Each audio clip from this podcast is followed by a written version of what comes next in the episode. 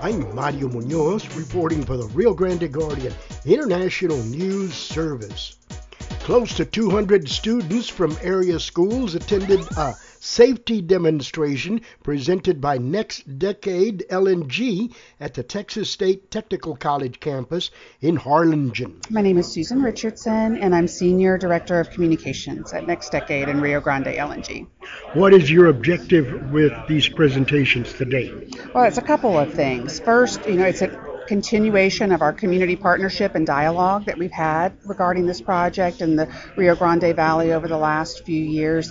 And the other objective is, is to bring in students to hear more about what we're going to be doing here in the community, learn more about LNG itself and also to learn about job opportunities for the future because we're going to be here for a long time and we're going to have a lot of people working for us. So we want to start educating the up and coming workforce about what we're doing.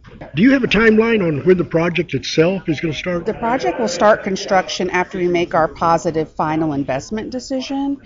It'll take seven to eight years for the project to be completely built. Can you give me some estimates on the manpower you're going to be needing and the manpower impact it's going to have? Yeah, sure. Happy to share that with you. We are anticipating that during peak construction, we're going to have up to 5,000 people working on the project. Um, and the, you know, we're, we're really aiming to have at least 35% of those people be from the valley. And actually, we've made a commitment to the community that we would have 35%, if not more, from the valley. In the longer term, after the project is completed, we'll have 350 to um, 400 full-time, long-term employees. Susan, down in the valley, you know where we're from, the tip of Texas, you might say, mm-hmm. uh, some folks have environmental concerns. How is NextDecade addressing that? Well, safety and the environment and protection of that is paramount for NextDecade in Rio Grande LNG. And we have partnered with multiple federal, state, and local um, authorities throughout this whole permitting process, including the Department of Energy, the Federal Energy Regulatory Commission, the Texas Department of Environmental Quality, just to name a few.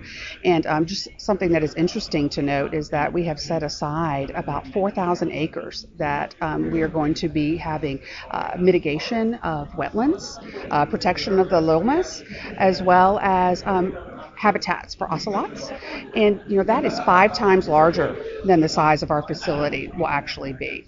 What is next decade hoping to accomplish with student involvement that you have in today's event? Well, it's a continuation of our community partnership, and by bringing the students in, we get to do two things. We get to educate them about what liquefied natural gas is and what liquefied natural gas is not, and to talk about the safety of it, but also to talk to them about um, the future here with NextDecade in Rio Grande LNG and the job opportunities that will come along with this development. Are you considering any training programs here at the local uh, education institutions? Yes, we are in discussions with many educational institutions around the valley. Um, we're going to be more information on that once we make our final investment decision, and we welcome anyone to visit our website at riograndelng.com to learn more. You're listening to highlights of a NextDecade LNG safety demonstration held at TSTC in Harlingen. After the demonstration, students participated in a question and answer session with NextDecade LNG officials. Did you get, I think Paul, that's a good question for Paul to answer. Uh, Paul Brunin is our Vice President of Operations. The question was, how long does it take from the time the natural gas enters into the facility until it actually is turned into a liquid? Okay, good question. Um, great to see the future employees of Bechtel the next decade. Um, we produce each train, so currently at this um, FID, which is called Final Investment Decision, we'll have three trains. Each train is capable of producing 40,000 liters a day. The average shift is about 174,000 liters. So free trade, we can produce enough LNG for a ship to come in every about 1.2 to 1.3 days. Okay, and how long does it take from the time the gas actually gets into the plant before it becomes liquid? Less than a minute. Less than a minute. Okay. Okay. Come on. Good. Other questions? Yes, sir. Does the energy on. Does the energy cost regular fuel? I'm sorry, so it, does it cost more than regular fuel? Uh, well, it's, it's actually cheaper than diesel on a per gallon basis. So, um, I think that, I think that answers your question. I also have another question. Um, what are the environmental effects of the, um, the facility that you guys are trying to create at um, Brownsville? So in terms of environmental effects, well, there's, there's a couple of different parts to that question. One is around greenhouse gas emissions and, and, and global warming. Uh, with regards to greenhouse gas emissions, the plan that we have is to build a carbon capture and sequestration project with the LNG plant. When we do that, that will reduce greenhouse gas emissions from that facility by more than 90%. So uh, it will in fact be one of the cleanest, lowest emitting LNG export projects anywhere or plants anywhere in the world.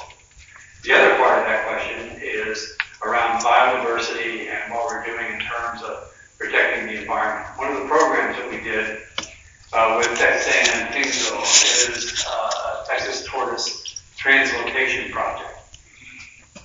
And this is, it's kind of a cool project because what we, we said was uh, the Texas tortoise is uh, recognized as uh, threatened in Texas. And so we know that there are going to be some of these little guys on our site. So we started thinking about what, how are we going to protect them? Well, we worked with the uh, Kleberg Wildlife Research Center at Texas A&M Kingsville and began a program where their graduate students would go down to our site and actually start walk through the site and look for these Texas tortoises. How many here have actually seen a Texas tortoise? You know what? The Texas tortoise like these giant things you can see, but they're they're about this big. They're they're pretty small. I think the largest one that uh, that they've seen is probably like about this. So they're not very large. Uh, we found and took to Texas A&M 177 Texas tortoises. And the purpose of the project was to find out, all right, we get these tortoises, we put them in a, a 10 acre pen, so they're free to roam around the 10 acre pen. And they're, they have little transmitters on them where the, uh, the grad students and, and the professors can actually track their, their whereabouts and what they do. One of the things that they found that they weren't aware of, the biologists that they weren't aware of, was that they're quite social. And so they get these Texas tortoises and they put them in different parts of the, of the 10 acre pen. The next thing they know is they're all congregating together. And they actually got two from here and put them in completely opposite ends of this 10 acre field. And they found this two got together again. And they know they can actually track which ones are which. And, they, and the, the grad student who is responsible for this program can actually now determine who's who amongst the 177 Texas tortoises. So they've just started releasing them. Uh, they're in their pen, this 10 acre pen, for about uh, six to eight months. Uh, after that time, they, they release them and they'll start tracking them where they're, where they're heading.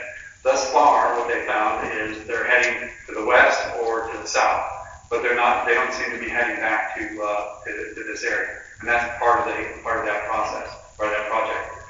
Another thing that we've done is we've uh, bought uh, about 4,000, it's about 4,100 acres of, of land that we're dedicating to ocelot uh, uh, habitat. We're also dedicating uh, some of that land to wetlands, and we've also announced recently 1,500 acres of that will be uh, preserved in perpetuity for all uh, slums. So there's a lot that we're doing in terms of the environment, uh, and I hope that answers your question. After the safety demonstration, area school teachers explained why it was important for students to attend the NextDecade LNG presentation. Juan Santana, Los Fresnos School District, and your construction technology, right? Yes. Okay. About how many kids did you bring with you? Well, we brought about 25. Why do you think it was important for your students from Los Fresnos to attend this presentation?